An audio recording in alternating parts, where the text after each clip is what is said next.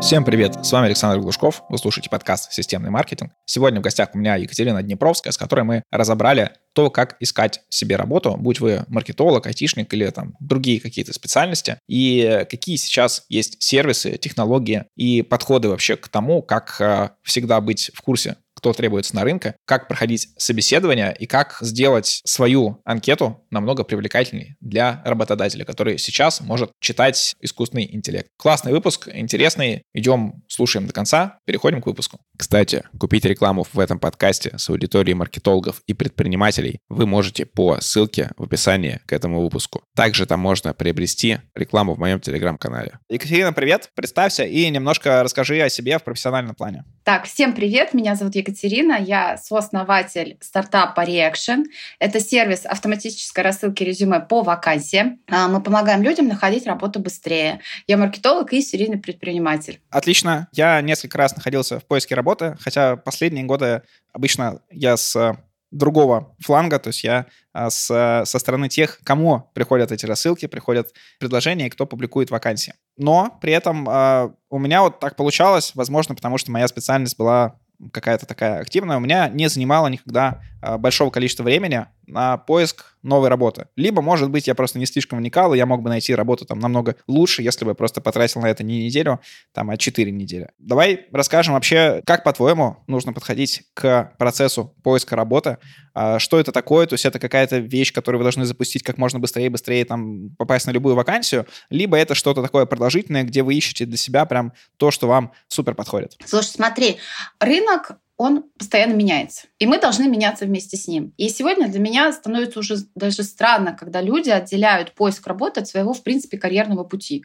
Смена работы, смена порой даже направления деятельности — это то, что мы должны вообще планировать заранее делать, чтобы мы не остались у разбитого корыта в какой-то момент. Потому что разные бывают ситуации на рынке. И даже будучи сейчас на какой-то работе, хорошо бы подумать, вот я через три года, через пять захочу сменить работу. А кем я хочу быть? А куда я захочу, в какую компанию пойти? Ведь даже чтобы попасть, например, если я хочу попасть в Google, но меня же с бухты-барахты-то никто в Google не возьмет. Мне же нужно к этому подготовиться. Поиск работы — это часть нашего карьерного пути. К ней тоже нужно готовиться. Это как, как проект или как в маркетинге, скажем, продвижение продукта. Ну, еще, наверное, какие-нибудь такие э, жизненные аналогии, когда ты покупаешь машину. Э, у некоторых людей есть такая, наверное, из прошлого, может быть, из, э, не знаю, детства, откуда-то идея про то, что ты покупаешь машину вот на всю жизнь. У меня такая знакомая была. Вот. Хотя машина — это просто какая-то временная история, там, на год, два, три, там, даже десять, но это просто временная часть этапа, и соискатели, как бы не хотели те, кто как раз дают вакансии, соискатели всегда будут рассматривать работу как что-то временное, и что-то как, ну, какая-то вот часть их жизни. Вот. Но при этом очень мало людей, вот когда я, например, в найме работал, очень мало параллельно искала работы. То есть часто это было, что вот у них там их увольняют, или они сами там увольняют, тогда они ищут. Вот. А какой ты здесь посоветуешь подход людям? Это очень, может быть, длинный разговор, монотонный.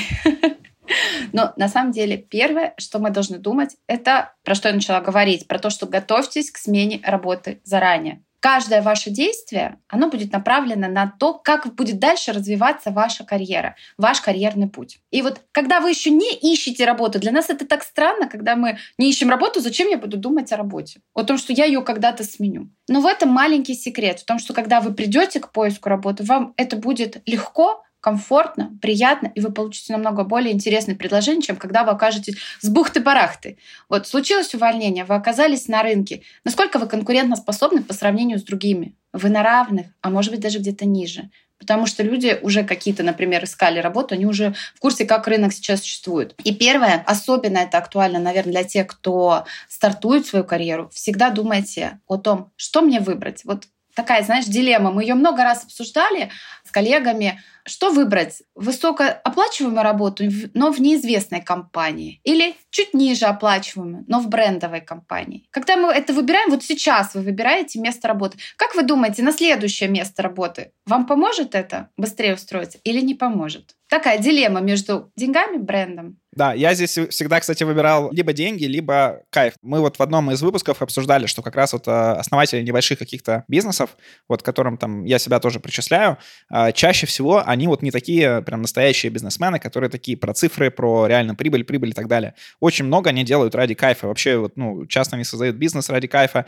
нанимают сотрудников ради кайфа и какие-то в проекты вступают ради кайфа, хотя они, может быть, там не всегда прям супер выгодные. И я для себя это отделил как бы историю про предпринимательство, как раз вот такие, кто по фану этим всем занимается, и бизнес, где, которые вот такие профессиональные игроки. Хотя есть, естественно, и другие определения предпринимательства, которые, наоборот, там в десятки раз выше бизнеса, то есть когда там бизнес это просто там купил-продал, а предпринимательство это вот создание что-то, что вот прям меняет какие-то жизни. Мы, когда говорили в одном из выпусков про спикеров, мы говорили про какие-то атрибуты, которые должны быть у профессионального спикера. То есть это правильная вот эта информация спикера, фотография, чтобы было сразу с первого взгляда понятно, почему он крутой, почему надо себе позвать его, и что с ним не будет проблем, то есть он умеет и выступать, и вообще в этих процессах во всех участвовать. Какие должны быть атрибуты у э, человека, который идет на новую работу? Мы сейчас говорим, наверное, не про, естественно, какой-то базовые работы, а вот скорее про там менеджмент, топ-менеджмент, либо какие-то профессиональные вот э, истории. То есть я имею в виду э, какие-то физические истории. То есть у него должно быть, у него должно быть резюме, у него должно быть там какие-то правильные подобранные фотографии, да, не улыбающиеся вот эти вот четыре фотографии там с разными эмоциями. Я такие резюме тоже видел.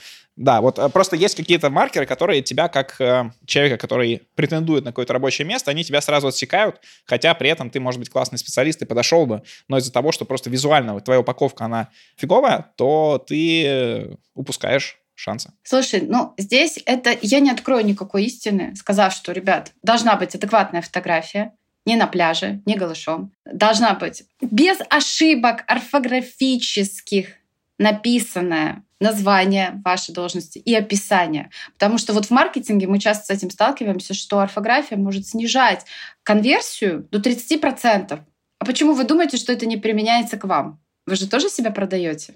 Есть такая классная фраза, кстати, что наша зарплата — это наша ежемесячная подписка нашего работодателя на нас. В этом же тоже что-то есть. Дальше. Мы обязательно проверяем, как вы оформили свое резюме, насколько название ваших предыдущих должностей близко или перекликается с тем, что вы ищете сейчас. Когда вы начинаете составлять резюме, подумайте об этом. Может быть, вам нужно как-то это поменять? Не писать вот прям в лоб, как это есть. Дальше. Безусловно, это правильный личные контакты. Я молчу про то, что давайте не будем писать электронную почту типа э, ромашка 28. Про это уже все сказали. Просто хотя бы, окей, не хотите вы менять свою ромашку, ну хотя бы проверьте, что у вас вот этот хвостик от почты, он правильный вы там отвечаете. Потому что некоторые могут указать электронную почту и не отвечать на нее. Поскольку рекрутеры, они же не всегда связываются с нами через тот же Headhunter. Рекрутер увидел ваше а, резюме, и он может выбрать другой способ коммуникации с вами. Вы должны про это всегда помнить. В сопроводительное письмо неплохо начинать добавлять наши контакты в Телеграме, в WhatsApp, давая рекрутеру возможность альтернативным способом связаться с нами. Это такое, наверное, кратко, если говорить. Да, смотри, а вот еще про вопрос нишевания тебя спрошу, потому что я его использовал. Я использую его сейчас, э, когда вот мы нишуемся как агентство, мы сейчас нишуемся именно под B2B. Когда я искал работу, не помню, когда это было, наверное, 2014 или 2015 год, я помню, что я сделал много резюме, то есть, ну, одно и то же резюме, все одинаковое, кроме заголовка. То есть где-то было PC-менеджер, где-то было интернет-маркетолог, где-то там еще что-то подобное, и таких было там штук 5-6. И я видел, что на них абсолютно разное количество просмотров этих резюме, разное количество приглашений. Советуешь ли ты такую тактику, тем более на том же HeadHunter, например, размещение резюме, оно бесплатное, в отличие от вакансий, где ты за каждый город платишь, что для меня такая сейчас боль. Да, я, я понимаю, что со стороны работодателя HeadHunter стал достаточно дорогим. Здесь а, принцип разумности никто не отменял. Но очень часто даже те ребята, которые приходят к нам, мы видим резюме и хватаемся просто за голову. Ребята, вы, вы серьезно, вы открываете 5 резюме, например, интернет-маркетолог, 1С-специалист, какой-нибудь фотограф. Я понимаю, когда вы делаете разный нейминг, потому что работодатели порой сами ну, не очень могут понимать, как назвать эту вакансию. Назвать ее менеджер по маркетингу могут назвать. Могут назвать маркетолог. А могут вообще на английском написать. Или маркетолог-оператор. Это приемлемо. Но опять же, принцип разумности остается. Но когда вы совсем на разные, просто помните о том, что у вашего работодателя есть возможность зайти посмотреть вашу карточку и посмотреть, а на какие еще вакансии вы претендуете. Если там близкие, окей. Но когда там диаметрально противоположны, ребят, это вызывает вопросы. И это снижает доверие к вам. Зачем вам это нужно? Да, хороший ответ. Вот, э, я еще что-то вспомнил про нишевание, как я делал еще, так как я предположение, гипотезу, что те рекрутеры, которые смотрят резюме, они те же люди. И так как я занимался контекстной рекламой, где я видел, что чем ты больше включишь ключевых слов заголовок того, что ввел э, человек, тем больше клик. Поэтому я прям копировал название их вакансии, если отвлекался, вот, и отвлекался с таким же названием, прям они ищут интернет-маркетолог там такой-то. Я отключал интернет-маркетолог такой-то. Вот, и ответы были выше. Выше, конечно. И вот здесь вот как раз э, я стараюсь э, все больше и больше говорить про то, что а давайте переходить на работу все-таки с конверсией. То есть давайте разобьем весь поиск работы на этапы. У нас есть этап, когда мы гоним трафик говоря маркетинговым языком, да, чем больше мы напишем о себе, чем больше у нас будет просмотров, тем больше у нас будет конверсия из просмотра в приглашение. Из приглашения мы дальше идем на этапы собеседования, и из собеседования мы переходим в офер, а из оффера мы переходим в закрытый испытательный срок. Ну, здесь, скажем так, у людей все-таки меньше проблем, а вот на самом начале мы, по сути, наблюдаем воронку, как в маркетинге. Мы идем по конверсии. Вот ты сказал гипотезу, вот я прям хочу зацепиться за это слово, потому что мы начинаем с того, что мы делаем предположение, что в том формате, в котором мы сейчас о себе рассказываем, мы будем интересны рынку, мы будем интересны работодателю. Ставим гипотезу и начинаем тестировать. Мы запустили, например, воспользоваться платными либо бесплатными способами продвижения. Это каждый выбирает для себя. Хотя всегда нужно помнить, что любой продукт быстрее продвигается платно. Другой вопрос, где взять деньги. И мы начинаем работать, и мы начинаем тестировать. Сделали первый тест, выкинули свое резюме на рынок и смотрим. Ага, какая у нас конверсия? Например, у нас конверсия 1 к 20. И мы сидим и думаем, чтобы мне получить 5 приглашений, мне нужно либо отправить 100 раз мое резюме, и мы думаем уже цифрами, либо мне нужно поменять что-то с резюме. И здесь мы начинаем менять резюме с помощью того же чат GPT. Это нормально сегодня. Мы не копирайтеры. Конечно, маркетологи больше копирайтеры. Сделаем такую пометку. Но не все люди могут хорошо себе написать.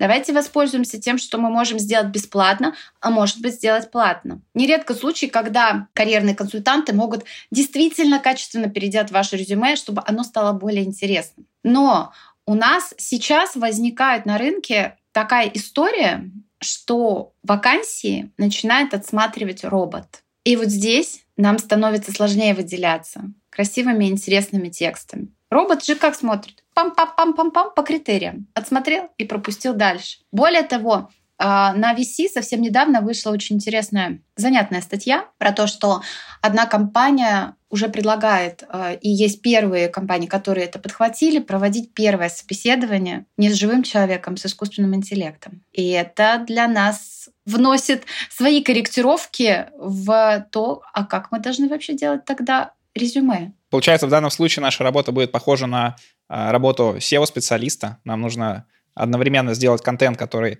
то, что называется, схавают и поисковые системы, в данном случае робот, под эти критерии, и то, что потом пройдет уже живого человека, уже там хорошие поведенческие факторы, по сути, получим. Да, и это вот самое интересное, что мы привыкли к тому, что мы ищем работу вместе с каким-то карьерным консультантом все меняется настолько, что, может быть, нам уже пора подключать маркетологов и SEO-специалистов, которые будут нам помогать по ключевикам все расписывать, расписывать по нашему опыту так, как нужно роботу. И это такое прям интересное изменение рынка. И вот, кстати, насчет изменения рынка, мы начинаем наблюдать эту историю с весны, когда появилась нейронка, когда появился чат GPT, и из игры просто, когда мы все развлекались, а, картинки, а, тексты, мы наблюдаем историю, что работодатели пригляделись к этому и нашли в этом бизнес-интерес. И появляются первые ласточки, связанные с сокращениями персоналом, и нам к этому нужно быть готовыми, с одной стороны. А с другой стороны, а, мы наблюдаем появление новой специальности. Называется она промпт-инженер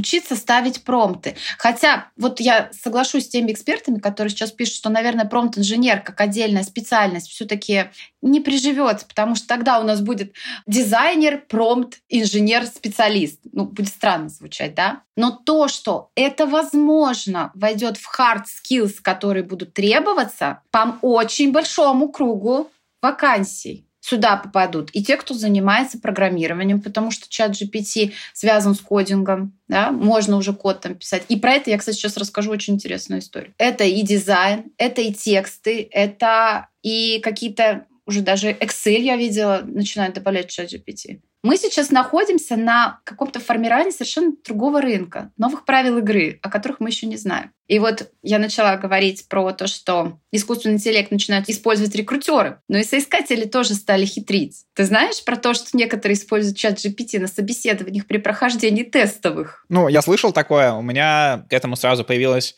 история, что точно можно использовать это для сопроводительных писем, потому что если тебя отсматривает э, человек, а не робот, то сопроводительное письмо — это и так уже само наличие этого сопроводительного письма, либо там тех слов, которые ты просил тех, кто отвлекается, туда добавить, оно и так повышает тебя среди тех, кто отвлекается. Вот. А если это будет хорошая развернутая история, которая там дать задачу чат GPT, посмотри вот эту вакансию и напиши какое-нибудь э, вводное это, то, мне кажется, да, вот там это 100% подходит. Я не совсем понимаю, как его использовать э, на самом собеседовании. В одном из подкастов, как раз связанных с э, поиском работы, один молодой человек рассказал в открытую о том, что он провел эксперимент. Он айтишник, программист, и он решил, что попробую-ка я пройти все тестовые задания, связанные с программированием с помощью чата GPT. Повторюсь, что он говорит о том, что у него есть знания в программировании, но ему важно было провести эксперимент. И все задания он заливал в чат GPT и получил офер. И э, тут же спрашивают работодателей, что вы про это думаете. И, конечно, работодатели немножко озадачены, потому что требуется больше внимания тогда на собеседовании. Тебе требуется не просто дать задание уже, а попросить пояснить, а что будет, если изменишь здесь? Только в этом случае мы можем проверить качество того, на каком уровне у нас hard skills у нашего кандидата. И они, конечно, говорят, ребят, ну это же нечестно. Как ты думаешь, честно, нечестно? Слушай, мне это почему-то просто напоминает какую-то историю из... А, когда вот мы учились программированию, это, наверное, в институте или где-то, или в школе еще, наверное, и когда сначала вот ты внес вот эту блок-схему, которую ты придумал, сначала вот ты это объяснял, а ты хотел это все уже там кодить, кодить, кодить, и на меня это какое-то воздействие оказало тем, что я сейчас, э, ну, когда был программистом, я несколько лет работал разработчиком, я как раз все делал сначала через код, не через блок-схемы, потому что мне прям не хотелось туда возвращаться, Э, то, что вот меня сначала вот ты полностью вот сделай, а потом уже просто кодом оформи. Вот, я думал во время кода, и думаю, что это подходит для задач, когда ты не знаешь конечного результата.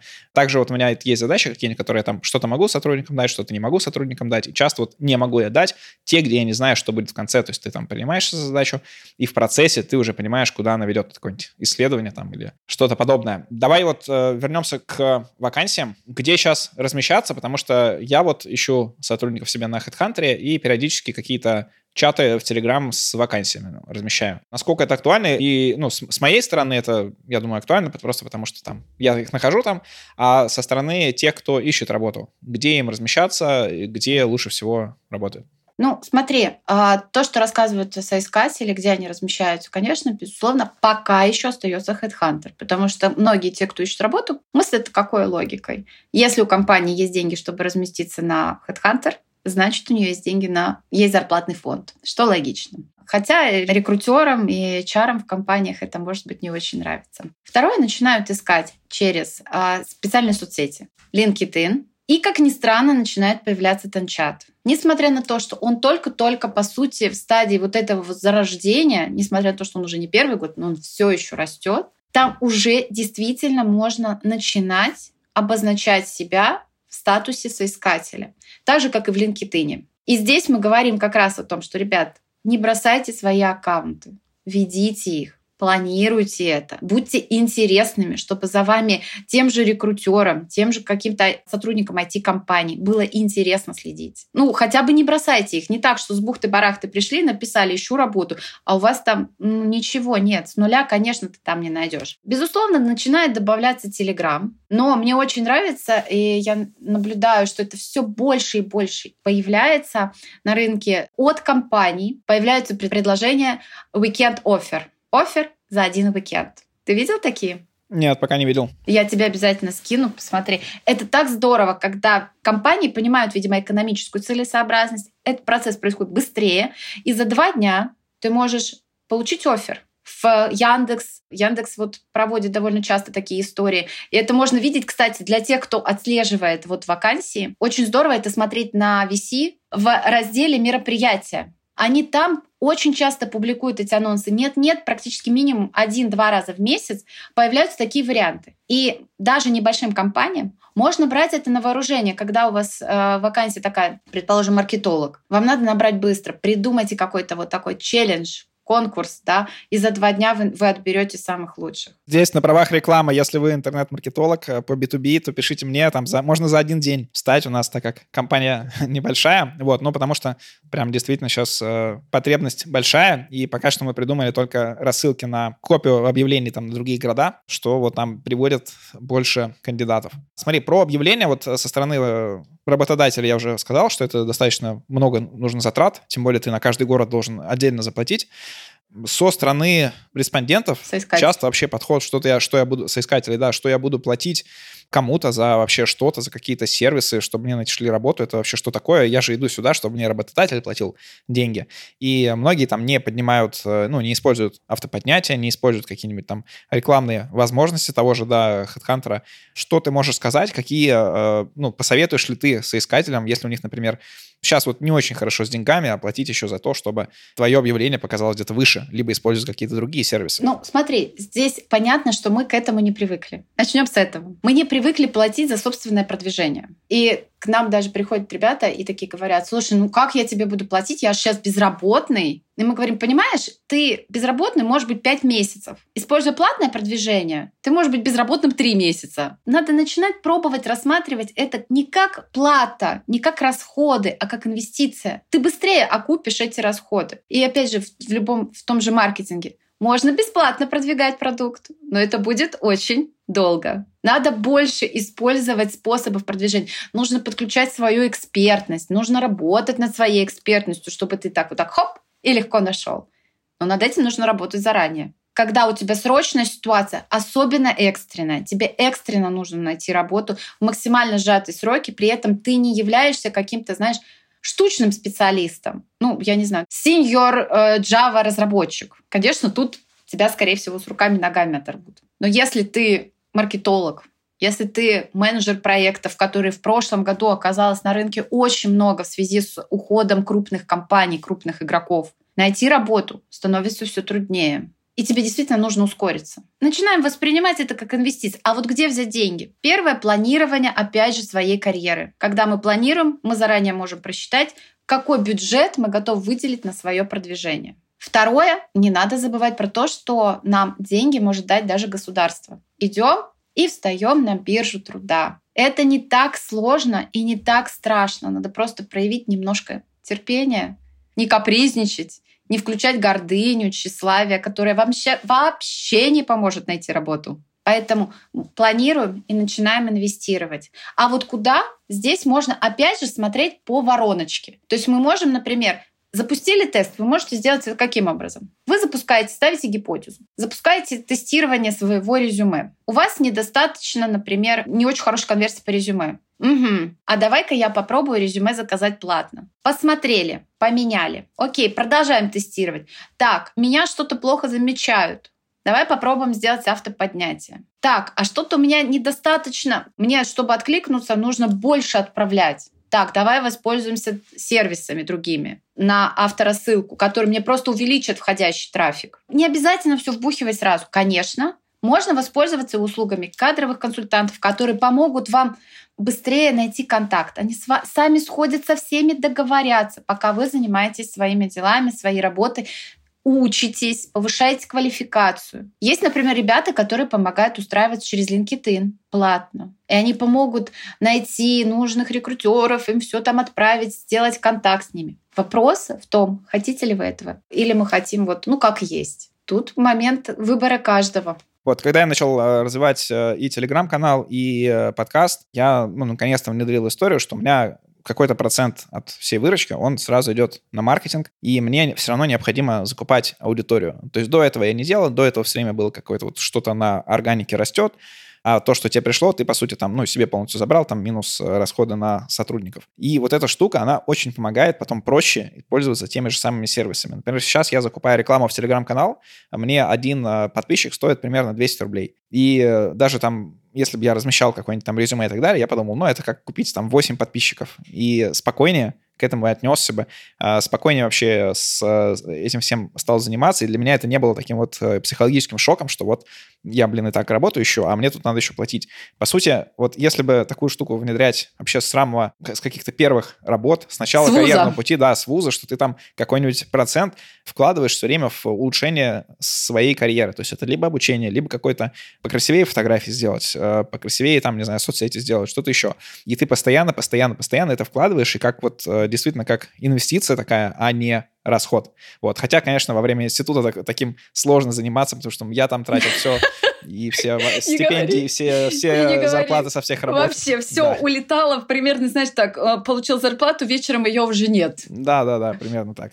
Да, примерно так, согласна. Но смотри, здесь же как раз, если мы заранее планируем вот эти вещи, мы же можем пользоваться и бесплатными инструментами. Например, мне очень нравится а, с той же экспертностью. Как стать более экспертным, как стать более заметным, как быть таким, чтобы тебя замечали. Пожалуйста, есть множество способов. Например, приходи в подкасты. Да, да приходите. Да, приходи в подкасты. Это бесплатно. Не всегда бесплатно, вот, но бесплатно. бесплатно Нет, есть. есть много подкастов, да, давай скажем честно. Да, есть подкасты, которые будут стоить там 60-80 тысяч за участие.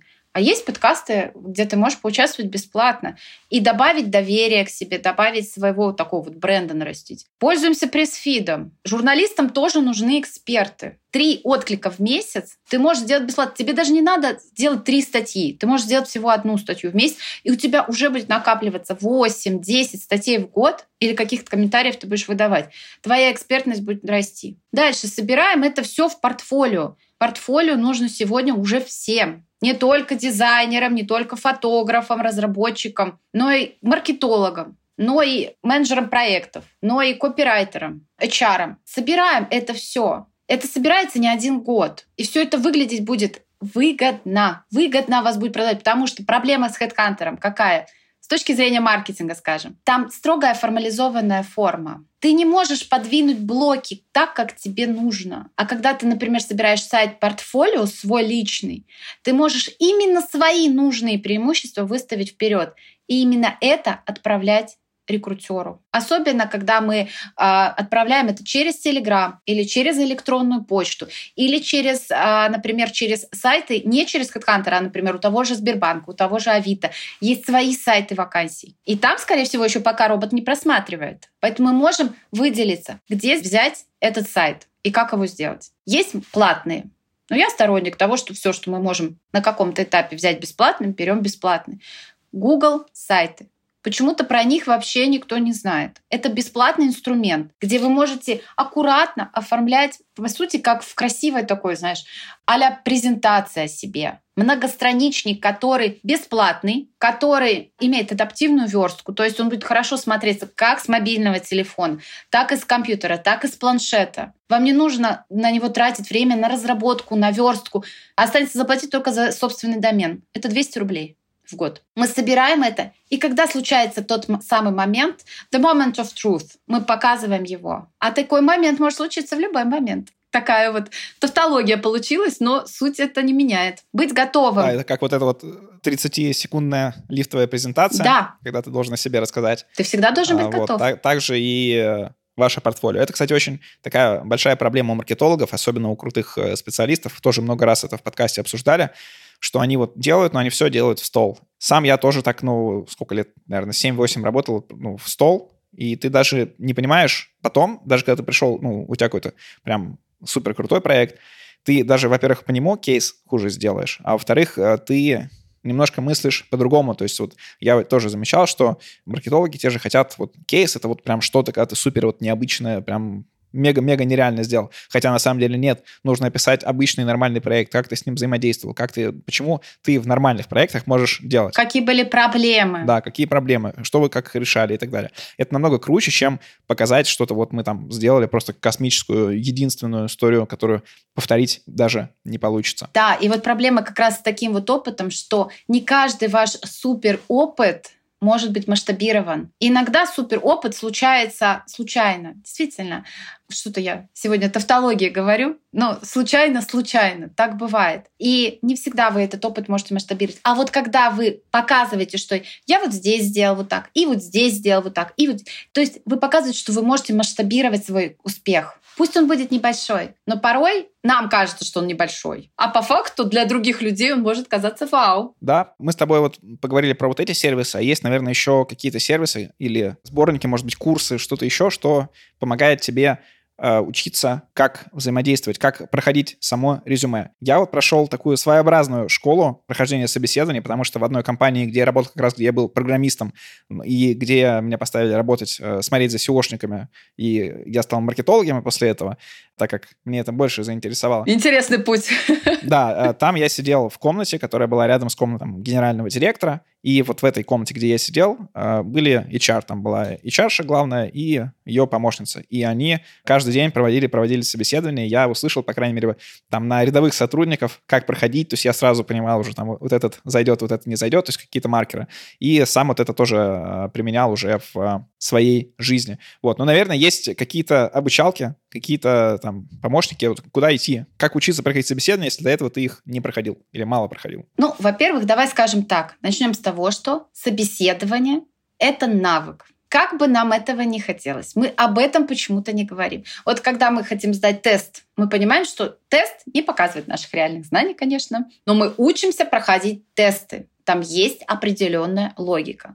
То же самое касается прохождения собеседования. Это навык, который нужно нарабатывать. Именно поэтому кстати, никогда не переставайте искать работу, потому что когда нужно будет то самое будет собеседование на ту самую работу, вы можете облажаться, потому что просто не тренировались до этого. Хотя бы иногда ходите на собеседование, просто для того, чтобы поддерживать форму. А где можно научиться? Первый самый простой способ – мы идем к нашим друзьям и просим их нас потестить. Это бесплатно. Второй способ – мы откликаемся на все приглашения, которые нам приходят. Неважно, хоть пойдем мы не туда, не пойдем. Идем и пробуем, ставим гипотезы. А что, если я себя поведу вот так? А что, если я вот это скажу. И смотрим на реакцию, мы тестируем, постоянно тестируем, тестируем, находим, что именно в нас классно. Третий способ платный. Для этого есть специальные ребята, в том числе их можно взять на Headhunter, можно заказать, обучите меня, как проходить собеседование. Да? Есть э, карьерные консультанты, которые могут с этим подсказать. Но не надо забывать, что сами компании, если мы говорим о крупных брендах, например, бренд ВКонтакте, они довольно часто проводят различные онлайн-сессии по тому, как у них проходить собеседование. И они прям этому обучают, они рассказывают, по каким критериям они отбирают,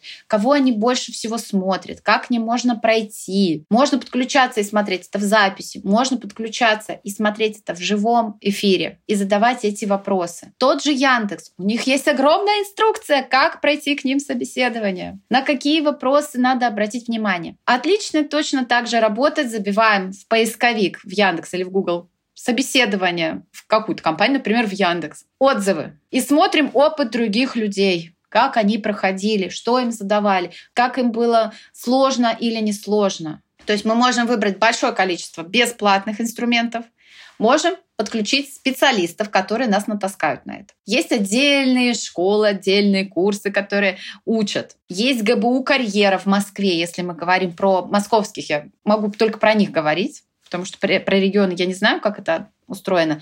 ГБУ «Карьера», у которой бесплатно можно проходить курсы, занятия, мастер-классы по сопроводительному резюме, прохождению собеседования, которые вас там специалисты послушают, вам там все подскажут. То же самое вам могут помочь в самом центре занятости.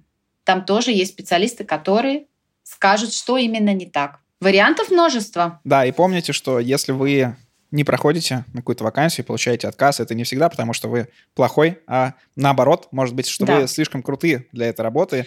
То, что я здесь с обоих сторон даже приведу примеры. Первое, это как раз, когда я устраивался вот в компанию, где я был разработчиком.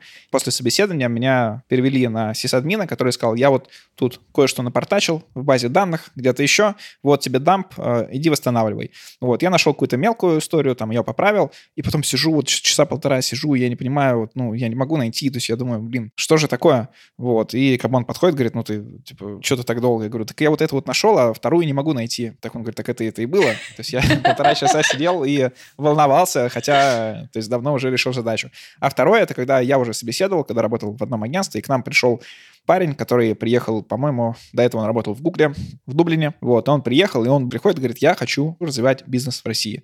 И мы понимаем, что он по скиллам, по всему, он просто в 10 раз круче, чем тот человек, который нам нужен. Вот, и также мы ему отказываем, хотя только потому, что он слишком крутой. Катя, спасибо тебе за подкаст. А, мне кажется, мы классно поговорили про эту историю, про поиск работы. Это актуально э, вообще Э, такая история. И напоследок, вот что ты еще хотела бы сказать, что ты хотела бы пожелать кандидатам и тем, кто сейчас ищет работу? В завершении, вот как раз про то, что если вам отказывают, не всегда нужно брать на свой счет. И часто наша смена работы связана с различными профессиональными кризисами. Мы хотим что-то поменять, нам все надоело. И я хочу порекомендовать ту книгу, которая мне лично помогла. Надеюсь, что она, может быть, поможет и вам. Не на правах рекламы.